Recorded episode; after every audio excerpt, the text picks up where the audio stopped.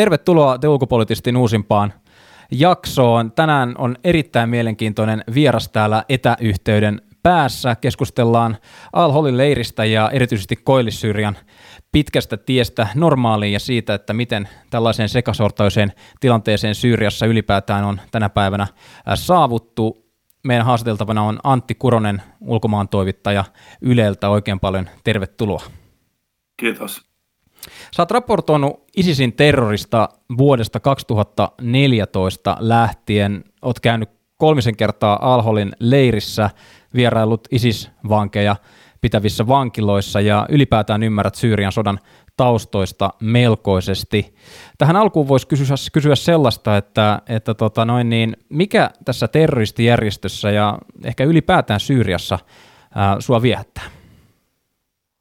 No, jos mä oon aivan rehellinen, niin täytyy sanoa, että ISIS ei oikeastaan ole mua niin kuin viehättänyt silleen ihan kauheasti.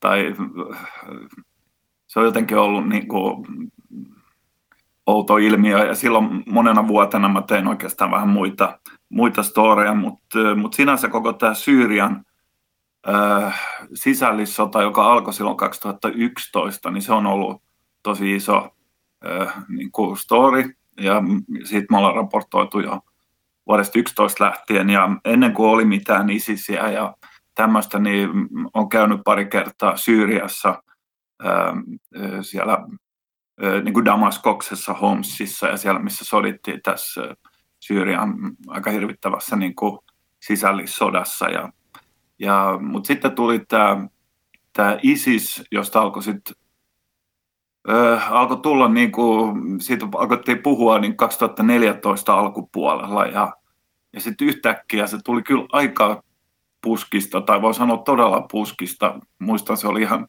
kesäkuun ensimmäisiä päiviä 2014, niin oli, että ISIS on niin kuin sieltä Koillis-Syyriasta mennyt rajan yli ja vallannut Mosulin kaupungin. Ja, ja toi Irakin Kurdistan on hyvin tuttu paikka mulle ja mm, sinne on niin usein tullut mentyä, niin se oli, aivan uskomaton juttu ja mä lähdin heti, lensin sinne ja ja sitten olin siellä raportoimassa, kun nämä, tuli ihmisiä, jotka pakeni Mosulista tätä ISISin hyökkäystä. Ja, ja sen jälkeen kyllä on tullut hyvin paljon tätä ISISiä.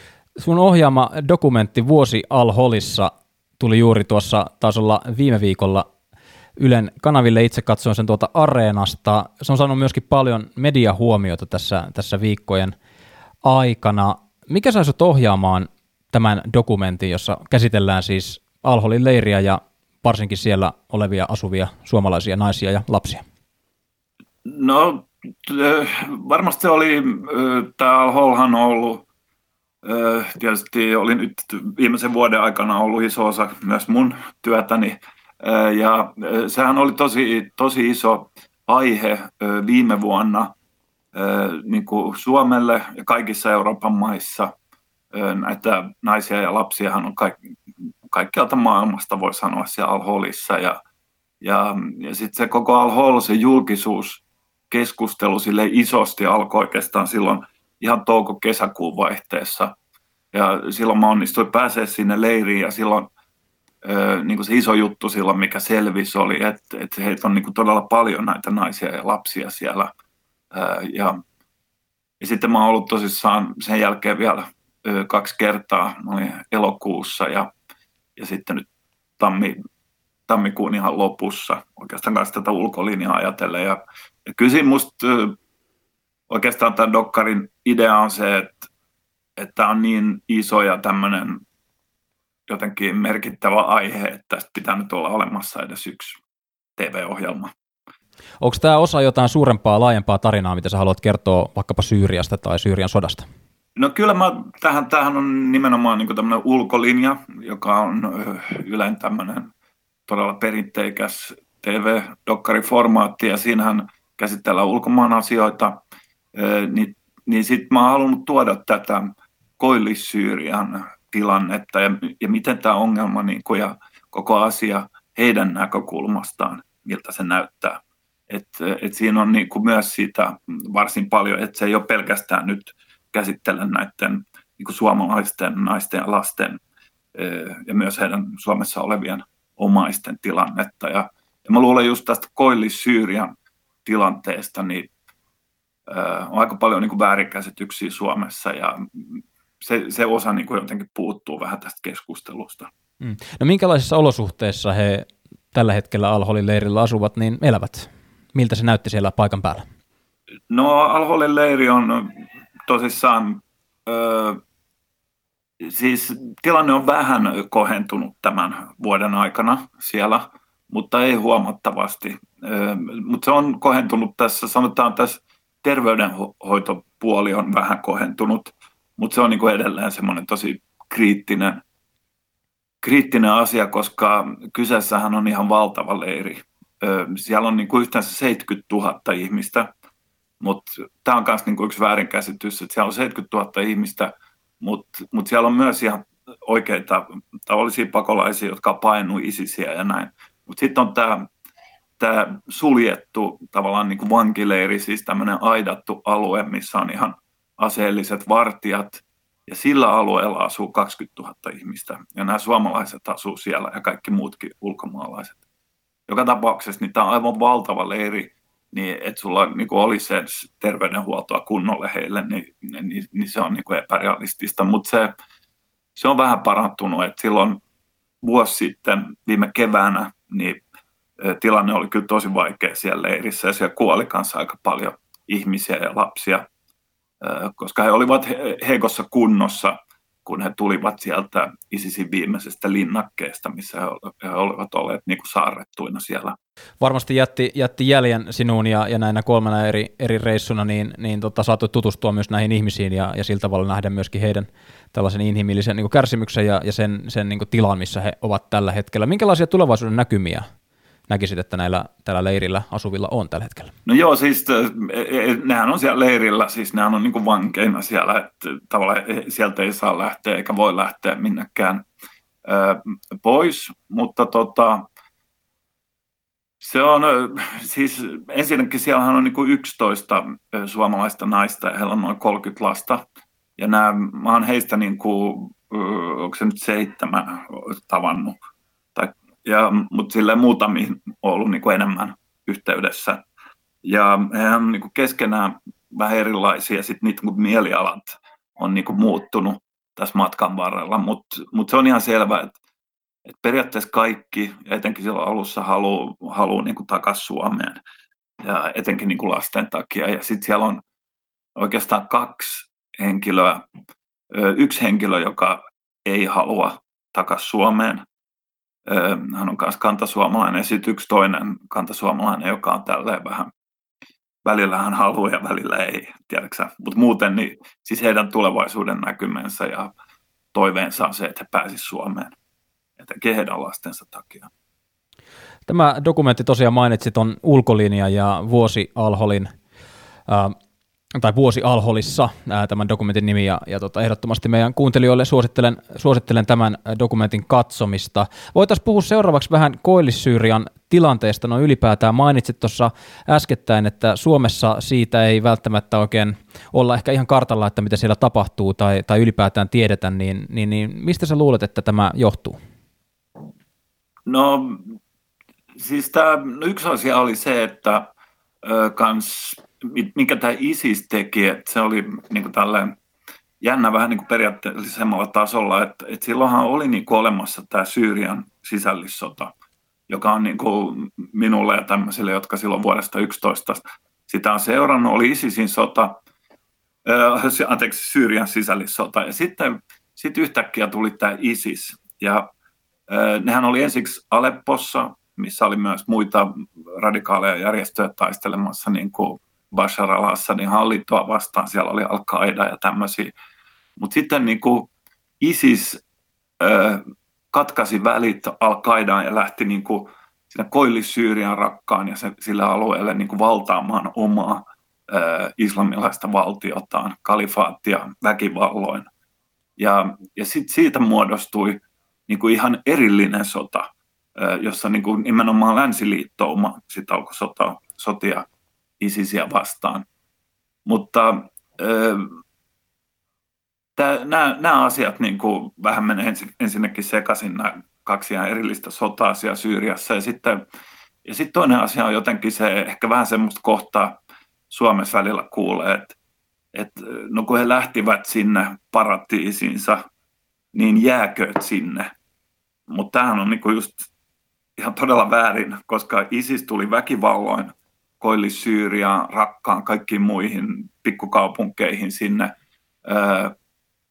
Ja sitten paikalliset ihmiset siellä, kurdit, siellä on puolet väestöstä on arabeja ja Rakka on siis arabivaltainen kaupunki, siellä on paljon kristittyjä ja näin, niin hehän joutuivat niin kuin luomaan omat joukkonsa ja sitten he lähtivät sotimaan ISISiä vastaan ja he soti yli kolme vuotta ISISiä vastaan.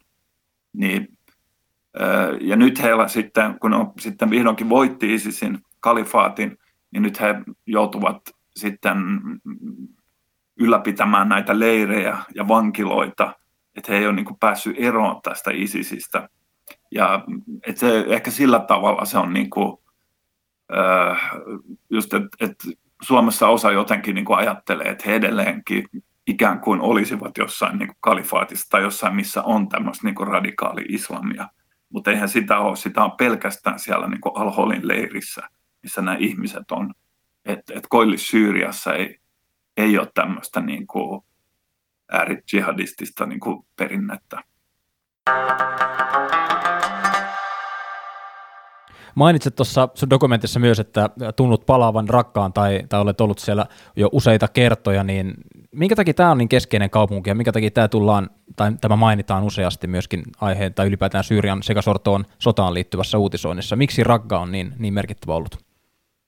No Rakka oli niin kuin se ISISin pääkaupunki, että ensiksi kun oli nämä kapinaaliset, niin he olivat ensiksi oli niin kuin Aleppo oli se pääpaikka, mutta sitten ISIS nimenomaan lähti sinne Rakkaan, valtasi sen, sai sen niin kuin hallintaansa ja sitten Rakkasta tuli tämä ISISin pääkaupunki ja symboli.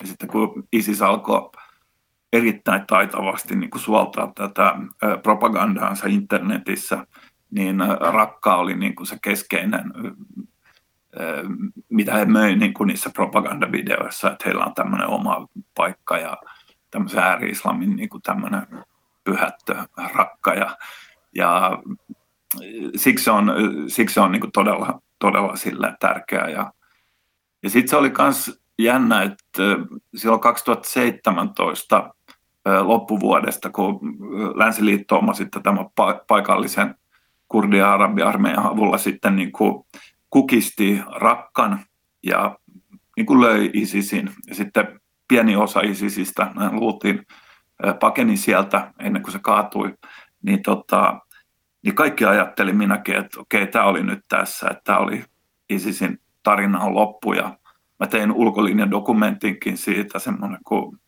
Rakka, ISISin painajainen. Ja tämä oli nyt 2017 loppuvuonna ja siellä oli kaikki niin kuin nämä ISISin paikat oli jäljellä ja tosi, tosi erikoinen paikka joka tapauksessa. Mutta mut eihän se todellakaan sitten ollutkaan loppu. Et nyt edelleenkin tässä niin ollaan tämän ISIS-tarinan kimpussa. Mm. Miltä se kaupunki näyttää tällä hetkellä? Onko siellä uudelleenrakennus käynnissä ja nämä sodan kauhut jäämässä jo takaraivoon vai, vai minkälainen tilanne se ylipäätään on? No se, mikä oli ilahduttavaa, että sinne on kyllä palannut aika paljon ihmisiä, mutta mut he, he niin kuin elää kyllä niissä rauniotaloissa. Ne on niin kuin vähän niitä korjanneet ja näin ja pystyy jollakin tavalla siellä elämään, mutta siis Rakka oli tämän ISISin vastaisen sodan jäljiltä niin täydellisesti tuhottu. Ja mä oon ollut niin kuin todella monissa näistä, siis Syyriassa myös esimerkiksi Damaskoksen näissä pahoissa lähiöissä, joita on tuhottu Homsissa ja nähnyt niin kuin muualla Gaasassa ja kaikkialla on nähnyt niin kuin tämmöisiä tuhoutuneita kaupunkeja sodassa niin, ja tuoreeltaan, niin, niin tota, täytyy sanoa, että tämä Rakka on kyllä niin kuin ehkä pahin, minkä mä oon nähnyt. Se ei ole kauhean iso kaupunki, siellä on ehkä muistaakseni sanotaan 300 000 ihmistä asui siellä, mutta se, se, on, se oli kyllä todella, todella tuhoutunut. Ja, mutta he on niin sille omatoimisesti onnistunut vähän jälleen rakentamaan. Yhdysvallat on vähän, Yhdysvaltain armeija, joka oli siellä alueella aiemmin, niin pystyi vähän tukemaan sitä jälleenrakennustyötä, mutta ky, kyllä se niin kuin tosi, tosi, tosi huonossa kunnossa on se kaupunki vielä. Miten nämä paikalliset asukkaat tällä hetkellä muistaa tota, niin kalifaatti-aikaa tai, tai ISISin aikaa? Millä tavalla se, minkälainen narratiivi siinä on? Onko se sellainen niin kuin kansallinen voitto jostain pahasta vai minkä, minkälainen tarina se on? No kyllä tietysti on, sanotaan esimerkiksi kurdeilla, niin tämä taistelu ISISiä vastaan on, on niin kuin tämmöinen todella, todella talvisota hetki, ja, joka kesti yli kolme vuotta. Ja, ja myös rakkassa iloitaan, että, että ISIS on ajettu pois sieltä, mutta sitten toisaalta siellä etenkin rakka ja nämä tuhotut paikat, niin, niin siellä niin kuin nämä arjen ongelmat ja nämä sodan niin kuin nämä realiteetit on vielä niin, niin paljon päällä, että se että ei ole vielä semmoista, niin kuin, että sitä niin kuin pystyisi katsoa sille taaksepäin. Ja sittenhän siellä on myös hyvin paljon kyllä edelleen pelkoa, että ISIS tulee uudestaan jostain pongahtaa. Esimerkiksi just paikalliset siellä alueella Koillis-Syyriassa pelkää tosi paljon näitä ulkomaalaisia ISIS, etenkin vankeja, mutta myös niin kuin Al-Holin näitä ihmisiä, mutta naisia mutta mut he pelkää jotenkin näitä vankeja, että koska siellä on yli 10 000 siis vankia, että nämä pääsis pakoon esimerkiksi, että ne yhtäkkiä pamahtaa jonnekin ja sitten tämä kaikki alkaa niin kuin uudestaan. Että siellä, siellä hyvin paljon kyllä pelätään niin kuin ISISiä edelleen. Tässä sun dokumentissa oli erinomainen pätkä siitä, että olit jossain vankilassa, minkä paikkaa ei saanut mainita, ja tällainen salainen, salainen paikka, ja, ja siellä oli näitä islamistitaistelijoita sitten aika, aika tiheästi istuivat lattioilla toistensa päällä ja sylissä, ja, ja mainitsit siinä niin, että, että he elävät vielä tätä kalifaatti-aikaa, heidän ajatuksensa liittyy tähän edelleenkin. Vaikka he ovat niin vangittuina, niin silti tällainen tietynlainen ajatus siitä, että tämä niiden kalifaatti oli oikea ja ainoa, niin on edelleen niin heidän ensimmäinen ajatuksensa, niin mitä sä ajattelet tästä? Mitä sä, mitä sä ajattelit sillä vierailulla? No tosissaan, mä oon, mä oon tavannut nyt, kun mä oon tehnyt sinne aika monta matkaa, niin mä oon tavannut ja haastatellutkin. Tähän ei ikävä kyllä mahtunut tähän dokkariin, mutta mä oon haastatellut näitä ISIS-vankeja kanssa ihan, ihan kunnolla parin otteeseenkin. Ja, se, on, se on tosi, tosi vaikea niin kuin sanoa. Siis siinä leffassa oli jotenkin tämmöinen kurdivahti, joka sanoi, että nämä on edelleen todella sitoutuneita ja, ja näin. Ja se varmasti pitkälti kyllä pitää paikkansa, mutta kyllä siellä varmasti on semmoisia, jotka kanssa haluaisi irtaantua, että siellä niin kuin se, etenkin sen vankilan olosuhteetkin on, on aika, aika hirvittävät, mutta tota, mutta sehän on just se kanssa, että, että nämä, jotka on täällä vankiloissa, niin hehän ovat niin kuin, ISIS-jäseniä, jotka on jäänyt jotka on ollut mukana ihan loppuun asti. Siis, että se, kyllä silleen on niin kuin tosi, tosi niin kuin sitoutunutta porukkaa. Et siellä on, ja siellä on niin kuin vähän eri, eri vankiloita, mutta siellä on paljon myös niin kuin todella vaarallisia ISIS-terroristeja, jotka on näissä, näissä vankiloissa, jotka on aivan varmasti niin kuin todella, todella sitoutunut tähän. Ja, ja, ja sehän on niin kuin just tämä Koillis-Syyria, ylipäätänsä Rojava, niin kuin itse kutsuu sitä aluetta, niin sehän on niin kuin tämmöistä köyhää aluetta. Ja siis se, maa, se on niin kuin maaseutua pääosin. Niin, niin sitten, sitten yön yli tulee yli 10 000, sulla on todella vaarallista terroristia, pitää laittaa johonkin vankiloihin, niin eihän siellä ole edes niinku rakennuksia semmoista, siis jopa Suomessa se olisi varmasti aika haasteellinen paikka. Että se, et ne on niinku, se on aika uskomatonta, että he on niinku jotenkin onnistunut kuitenkin pitää nämä ihmiset näissä vankiloissa ja olosuhteet ovat todella epäinhimilliset, mutta sen ehkä voi ymmärtää, koska ei, ei heillä on, niin kuin, ei ole fasiliteetteja. Siis yksi se niin pääpointse kanssa siinä leffassa, että just tämä Al Holhan on tämmöinen niin kuin, radikalisoiva ympäristö. Et siellä, et se, koska se että kurdihallinnon ja tällainen pyytää koko ajan, niin kuin, että länsimaata ottaisi heitä, että voisi perustaa niin kuin kouluja tai olisi jotain tämmöistä niin kuin toista narratiivia. Et nyt, nyt ne niin kuin vaan on siellä jumissa, niillä ei ole mitään niin kuin kouluja ja muuta. Ja tämä, että sehän on niin kuin se iso ongelma, että, että jos ne sinne jää pitkiksi aikoin, pitkäksi aikaa, niin aivan varmasti ne lapsetkin radikalisoituu, eikä kukaan voi niin kuin irtaantua siitä liikkeestä. Tietyllä tavalla ajattelisi sellaista, niin kuin, jos miettii heidän niin kuin, tätä radikalisoitumistaan ja sitä niin kuin, eh, maailmankatsomustaan, mitä he, mitä, he, mitä he pitävät, niin tällainen pienissä huonoissa oloissa, vastaavissa vankiloissa vuosia viettäminen, niin sellaiset ainoat keskusteluaiheet, mitä he käyvät, liittyvät näihin samoihin ympyröihin, niin mitä käy sitten, jos, jos tämä niin kuin tapahtuu vankilapakoja tai taisi olla tuossa Turkin lokakuisessa hyökkäyksessä oli tällainen, muista lukeneen, niin olisiko ollut New York Timesista tai jostain, jostain KV-lehdestä, että, että näiden taisteluiden aikana nämä kurdit joutuivat vetäytymään näistä vankiloista ja, ja siltä vaan niin tietyt, tietyt vankilat, pakeni todella paljon näitä taistelijoita ja sun muuta, että oliko, pitääkö tämä paikkansa? No kyllä, kyllä joo, siis näiden tietysti tämän kurdihallinnon mukaan ilman muuta, ja kyllä, kyllä kaikki niin kuin viittaa siihen, että, että silloin kun Turkki, Turkki hyökkäsi tänne koillis Syyrian tosissaan viime syksynä, niin hän käytti myös paljon tämmöisiä syyrialaisia proksijoukkoja, joita Turkki on niin tukenut Syyriassa, Pohjois-Syyriassa. Ja, ja siinä porukassa on hyvin paljon niin kuin todella kovan luokan jihadisteja, siis nämä, joita Turkki on tukenut, ja siellä on ihan entisiä ISIS-jäseniäkin näissä joukoissa.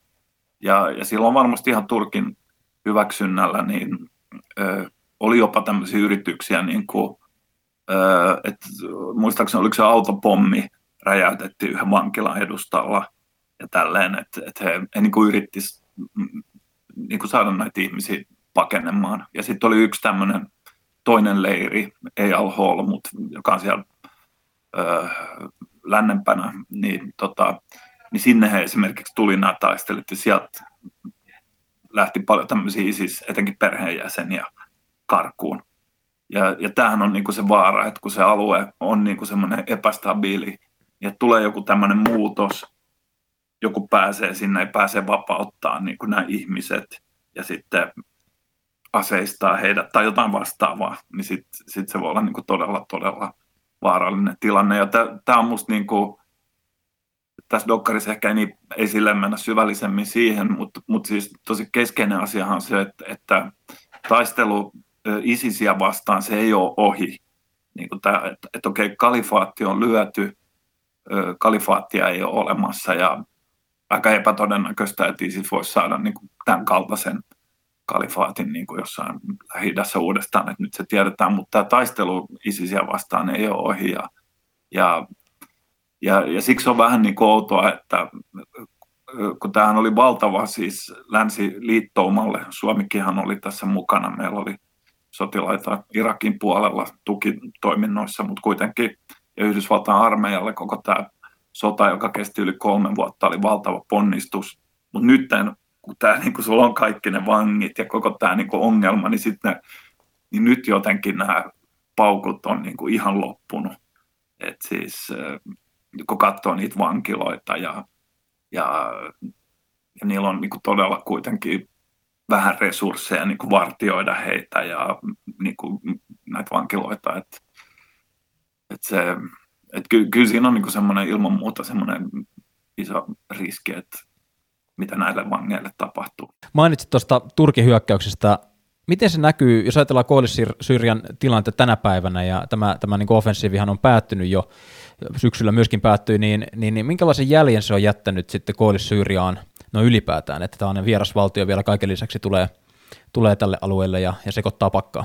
No kyllä se oli, siis sehän oli todella niin kuin, kyllä traaginen tapahtuma, ja etenkin Siis tämä, tämä Koillis-Syyria vielä niin kuin vähän taustaa siitä, että jos on tämmöinen niin kurdivaltainen niin hallinto, niin hän on niin pyrkinyt itse asiassa, he pyrkii niin demokratiaan tietysti lähtökohdat on niin aika heikot. He pyrkii tämmöiseen tasa-arvoon. Kaikki uskonnot ovat niin sallittuja ja heillä on hyvin paljon tämmöisiä niin länsimielisiä niin ajatuksia ja pyrkimyksiä siellä. Ja, ja se on niin aidosti vähän erilainen paikka kuin vertaa esimerkiksi Assadin hallinnoimiin alueisiin, jossa niin kuin kidutusta tehdään niin kuin teollisessa mittakaavassa ja näin, että se tosissaan. Ja, ja, ja Yhdysvallathan oli niin kuin tällä alueella Koillis-Syyriassa takaamassa sen äh, stabiliteetin.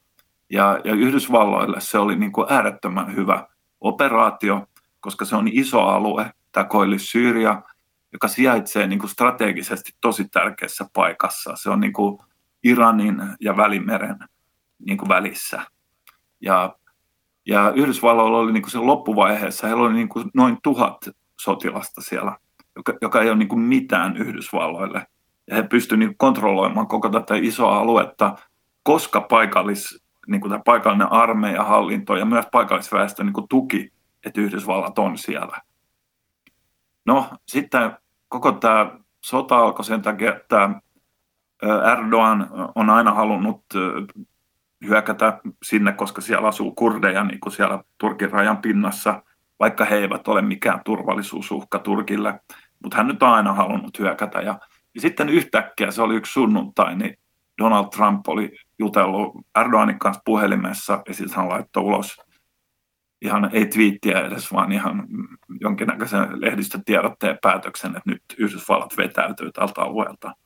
Ja, tämä, ja kukaan ei ehtinyt Yhdysvalloissa, siis armeija, muut tämmöiset keskeiset poliitikot, jotka niin tietää turvallisuuspolitiikasta, niin kukaan ei olisi ikipäivänä tehnyt tämmöistä ratkaisua, koska tämähän oli niin strategisesti ja niin ihan parhaita operaatioita, mitä Yhdysvalloilla on. Mutta joka tapauksessa niin Yhdysvallat vetäytyi sieltä ihan niin yön yli.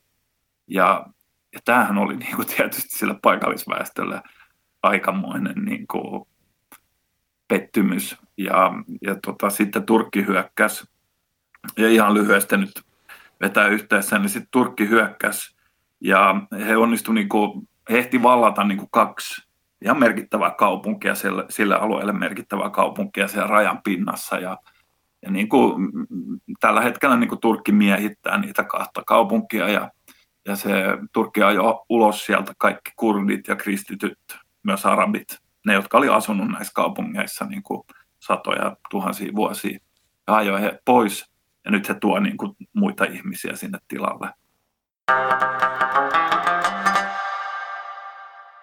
Mikä intressi siinä Turkin tässä offensiivissa ylipäätään on ja tässä, että he miehittävät näitä rajakaupunkeja? Se on kyllä todella hyvä kysymys.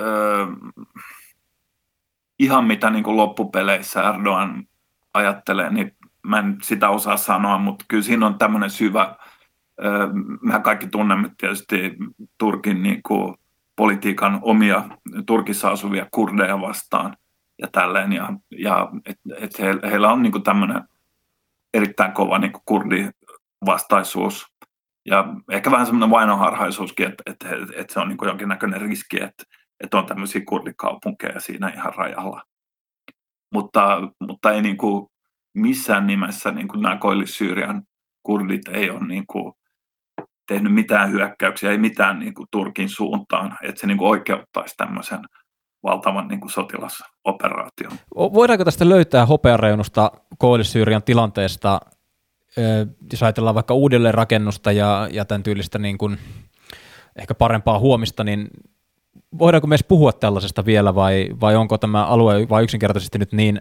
niin, niin sellaisen pyörityksen ympäröimänä, että, että sellaista uudelleenrakennusta tai, tai kohesiota ei voi vielä, vielä nostaa pöydälle? No ei, ei oikeastaan voi, että se nyt, nyt sitten, sitten Turkin operaation myötä ja koska Yhdysvallat vetäytyi, ensiksihän Yhdysvallat ne niin kuin vetäysy sieltä niistä keskeisistä paikoista – rakkasta ja eri paikoista sieltä kohti rajaa. Sitten niin kuin meni ihan puhuta päivistä ja tietysti heti Venäjä ja Assadin joukot otti tilaisuuden ja alkoi niin kuin ottaa näitä jenkkien tukikohtia. Sitten, sitten nämä muut poliitikot Yhdysvalloissa onnistu ja Pentagon ja nämä, ne alkoi, ne niin kuin, että meidän pitää pelastaa nyt vähän tätä tilannetta, mitä pelastettavissa on.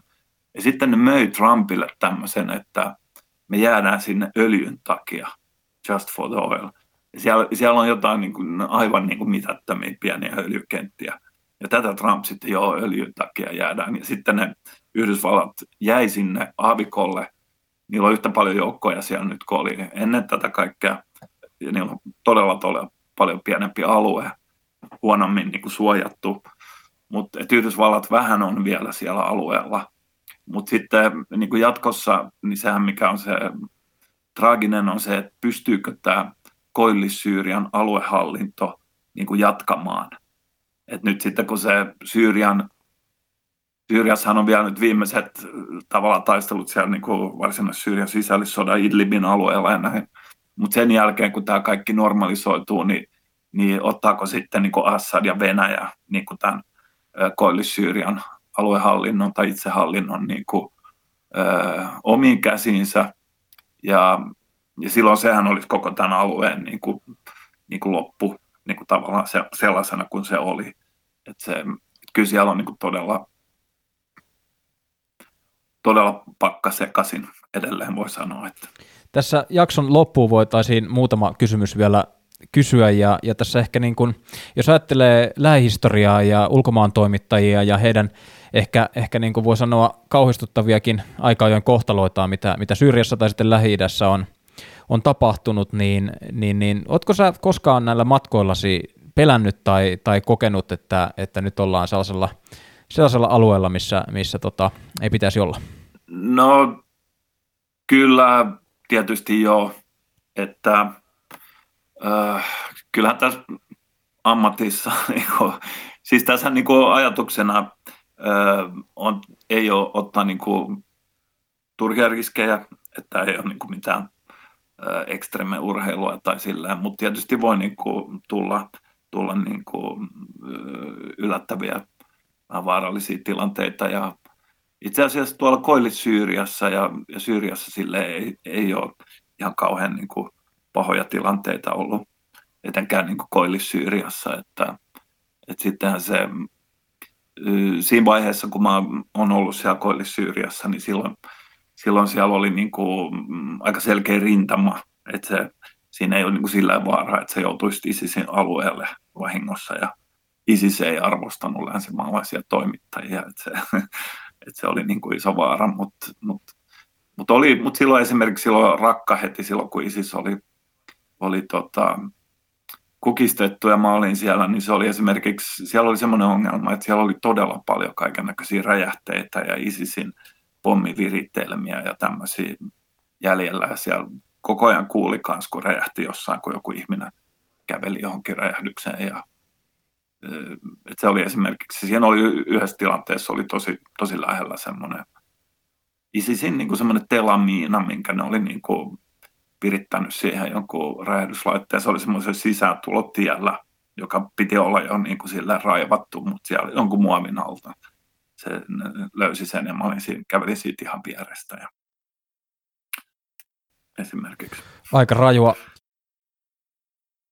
Tuossa puhuittiin jakson puolessa välissä ehkäpä niin tällaisesta ajatuksesta, että sota syy, äh, ISISiä vastaan ei ole päättynyt päinvastoin ja tällainen niin loppu, loppuajatus siitä, niin onko tässä nyt kyseessä sellainen niin tämän organisaation niin uudelleenmuodostuma tai, tai manifestoituminen jonkin toisen, toisen järjestön nimellä vai, vai tota, näetkö se, että se voi olla myöskin niin maantieteellinen ää, suunta, minkä, missä sitten tällainen voisi pullahtaa? No periaatteessa joo, missä vaan. Että siis ennen kaikkeahan ISIS ja muut vastaavat järjestöt on niin ideologia ja, ja, ja siksi se on niin vaikea taistella. Ja, ja, ja se mikä on niin kuin ISISissä musta tärkeää ja, ja miksi tämä on myös niin ainutlaatuinen tilanne tämä Al-Hol on se, että ei ole niin kuin aiemmin ollut tämmöistä, että on muodostuu joku tämmöinen liike ja yhtäkkiä ihmisiä kaikkialta maailmasta tuhansia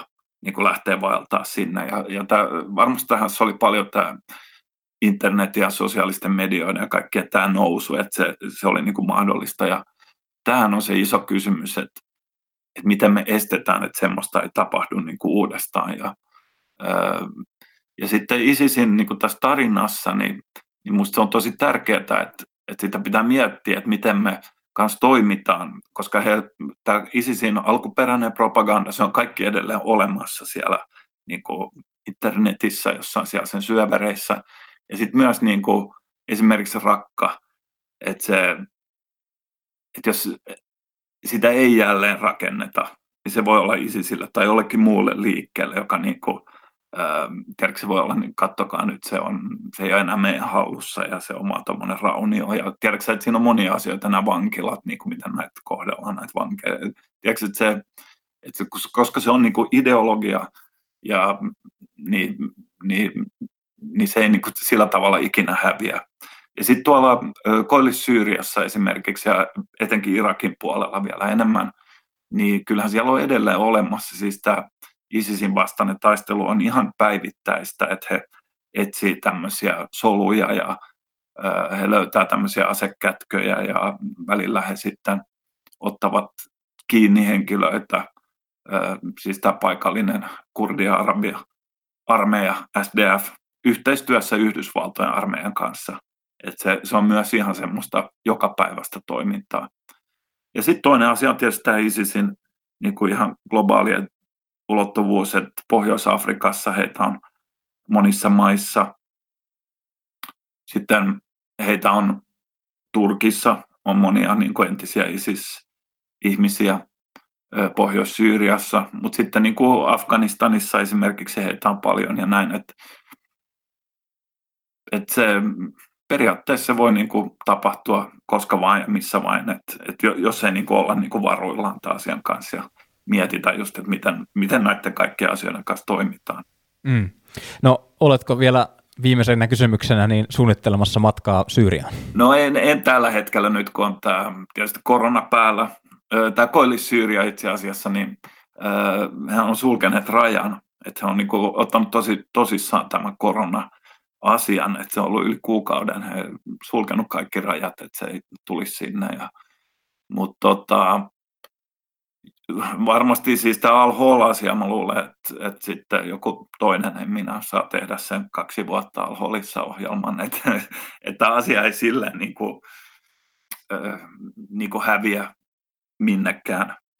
Että, että siinä, siinä on niin kuin vaarana, että Al-Holista ja näistä vankiloista tulee tämmöiset niin kuin, niin kuin Guantanamon vankilan kaltainen niin kuin tilanne, paitsi että täällä on niin kuin naisia ja lapsia, joka on tämmöinen vähän ikuisuuskysymys. Et, et siinä mielessä mä luulen kyllä, että se, siellä tulee vielä monta käännettä tässä asiassa ennen kuin tämä on ohi.